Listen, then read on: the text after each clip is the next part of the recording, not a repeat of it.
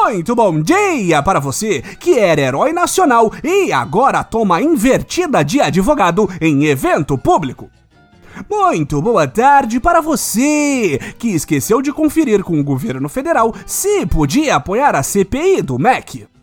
E muito boa noite para você que conseguiu fazer Abraham Weintraub virar cabo eleitoral do Lula.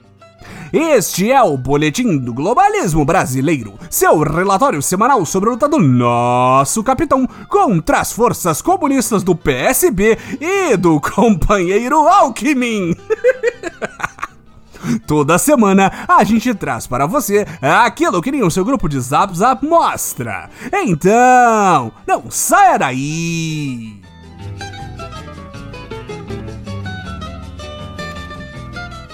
Patriotas, a pandemia que, segundo meu zap, nunca existiu, mudou muita coisa em nossa pátria amada. Por conta desta histeria coletiva, o brasileirinho médio teve que adotar hábitos estranhos, como usar máscaras e lavar as mãos. Aprendeu tudo o que existe sobre remédios milagrosos e como vacinas implantam o 5G e transformam pessoas em imãs humanos, e sobre como a culpa disso tudo não é do presidente genocida e seus muitos ministros incompetentes, criminosos ou os dois. Mas a maior mudança que o comunavírus trouxe para nossas vidas foi com o tempo. Afinal de contas, só mesmo a distorção do espaço-tempo contínuo pode explicar como um assunto morto e cremado em 2020 voltar à ativa em pleno abril de 2022. No começo da semana, o folhetim leninista Folha de São Paulo divulgou áudios de escutas de pessoas ligadas ao amigo pessoal dos filhos do presidente, Adriano da Nóbrega, ex-oficial do BOP, morto em uma situação nem um pouco suspeita em fevereiro de 2020. Nos áudios em questão, a irmã de Adriano diz e reitera que havia gente no Planalto oferecendo cargos comissionados de confiança a quem desaparecesse com seu irmão e que por isso o ex-policial estava foragido e abriu mão da vida quando foi encontrado. Em outros áudios divulgados para uma outra investigação, é a viúva do policial dos esquemas que aponta que o que hoje está fodendo Adriano é o presidente, mais nada. Caso você não lembre na longa lista de amizades criminosas do clã mais patriótico do país, qual a treta por detrás de Adriano da Nóbrega, o boletim relembra. O ex-policial e atual vizinho de Olavo de Carvalho estava foragido por conta das investigações sobre o assassinato da vereadora Marielle Franco e seu motorista Anderson Gomes. Depois de muito enrolar, a investigação do crime que até hoje não foi solucionado apontava que o grupo de milicianos comandado por Adriano, o nem um pouco sutil escritório do crime, estava envolvido no caso. Em uma ação conjunta das polícias civis da Bahia e do Rio de Janeiro, Adriano foi encontrado no sítio de um vereador do PSL, mesmo partido que elegeu nosso capitão, e foi morto em circunstâncias no mínimo suspeitas. O que levantou a tese de queima de arquivo. E isso não quer dizer nada, patriota! Não deixe que os fatos tendenciosos te enganem! Mas é claro que só porque divulgaram áudios que aproximam ainda mais o assassino de aluguel que executou uma vereadora de oposição ao governo e a própria família presidencial que vale lembrar, homenageou Adriano diversas vezes e empregou parentes do ex-policial em seus gabinetes que viviam repletos de escândalos de rachadinhas que a esquerdalha já foi logo ficando em polvorosa. As múltiplas referências ao termo Planalto nas gravações fez com que a esquerda concluísse que a irmã de Adriano falava do Palácio do Planalto, humilde morada do nosso amado Messias, e ligassem as duas coisas, chegando à afronta dos parlamentares comunistas começarem a chamar de novo Bolsonaro de mandante da queima de arquivo. Mas é aí que o comunista prova sua ignorância novamente, patriotas. Porque se tivessem escutado todos os áudios que vazaram teriam percebido que em outras conversas, dessa vez entre outra irmã do assassino assassinado e uma misteriosa pessoa não identificada, revelavam que na verdade os da Nóbrega eram leais seguidores de nosso Messias Deus Sol Jair.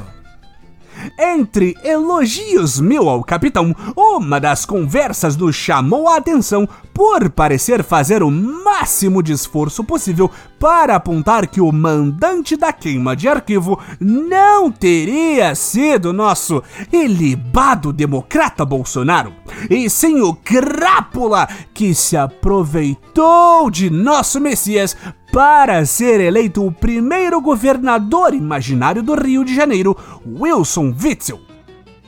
Esta tese foi reforçada por um dos mais insanos aliados do bolsonarismo, o nosso querido e sumido Queiroz, que reapareceu de forma espetacular para fazer sua pré-campanha para a Câmara dos Deputados e reforçar que a irmã que aponta o Planalto como mandante do crime várias vezes, na verdade se enganou vez após vez, e ele, Queiroz, sabe a verdade por algum motivo que, na realidade, ela estava pensando em palácio. No caso, o Palácio das Laranjeiras, onde Witzel ainda governava na época por mais alguns meses.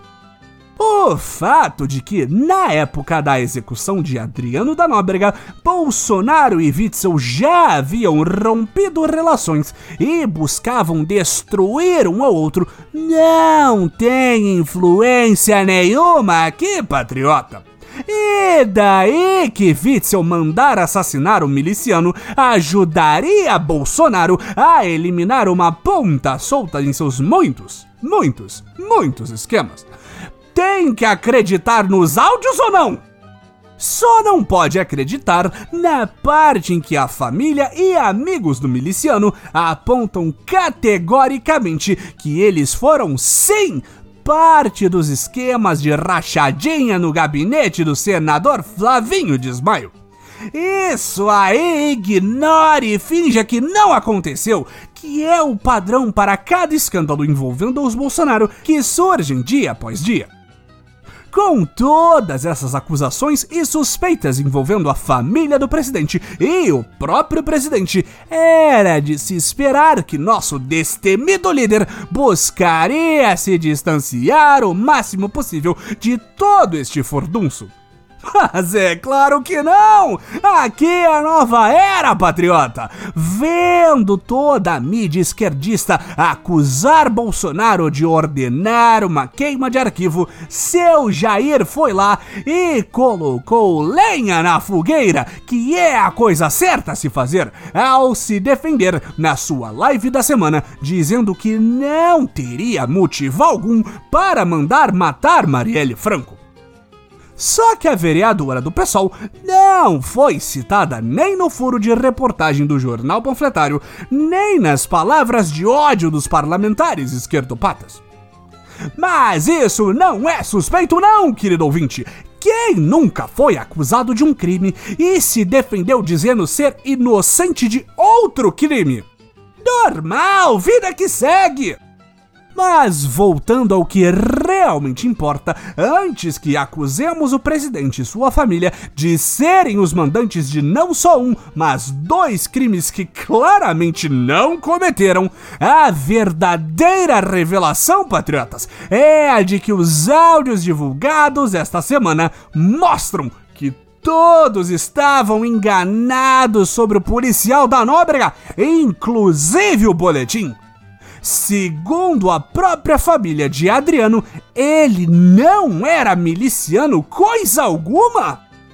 Sim, ouvintes, tudo o que foi dito sobre o clã mais patriótico do Brasil, homenageando miliciano, empregando familiar de miliciano, mandando matar miliciano, tudo isso estava errado! Em uma chocante revelação, Adriano da Nóbrega era um totalmente legítimo e nem um pouco ilegal bicheiro. Sim, ouvintes, vocês ouviram certo? Bicheiro é esta profissão legalizada e nada envolvida em toda uma série de crimes, contravenções, mortos e tretas mil.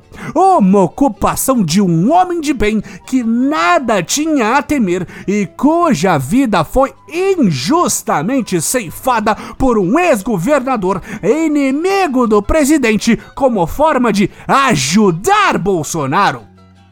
É essa a única verdade possível. Qualquer outra coisa é mentira. É isso que contou o meu Zap Zap.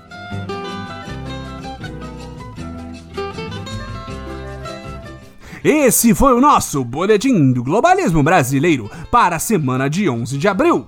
Envie sua sugestão ou crítica para o nosso perfil em boletimb no Twitter e fique ligado em nossas próximas notícias globalistas. Se possível, ajude a espalhar a palavra do Boletim avaliando o nosso humilde programa no seu aplicativo de podcast preferido, cometendo um patriótico compartilhamento de nosso programa e considerando apoiar nossa campanha de financiamento coletivo em padrim.com.br barra Boletim do Globalismo Brasileiro. Tudo junto. E aqui dedicamos um minuto para agradecer aos milhares de dois patriotas que contribuíram esta semana, elevando os valores recebidos pelo podcast para níveis nunca dantes vistos. Muito obrigado!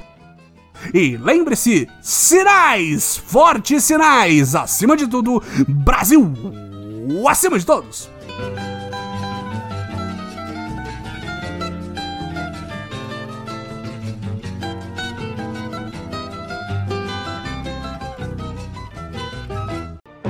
Jovem, você vai completar pelo menos 16 anos até as próximas eleições? Tire seu título de eleitor hoje mesmo! Você vai poder votar para presidente, votar para governador, votar para senador, votar para deputado federal e deputado estadual. Ninguém sabe a diferença dos dois. O processo é todo feito pela internet no site https www.tse.jus.br barra eleitor barra título tracinho de tracinho eleitor. Para tirar o título, você precisa de comprovante de residência, documento de identidade oficial com foto e uma selfie com seu documento de identidade. Se você é imbecil e não tirou seu título de eleitor e tem mais de 18 anos e você é um homem, você precisa também do seu comprovante de alistamento militar obrigatório. Não perca tempo vendo meme no zap. Você tem até o dia 4 de maio para tirar o seu título de eleitor. Eleições 2022. Vem pra festa da democracia você também.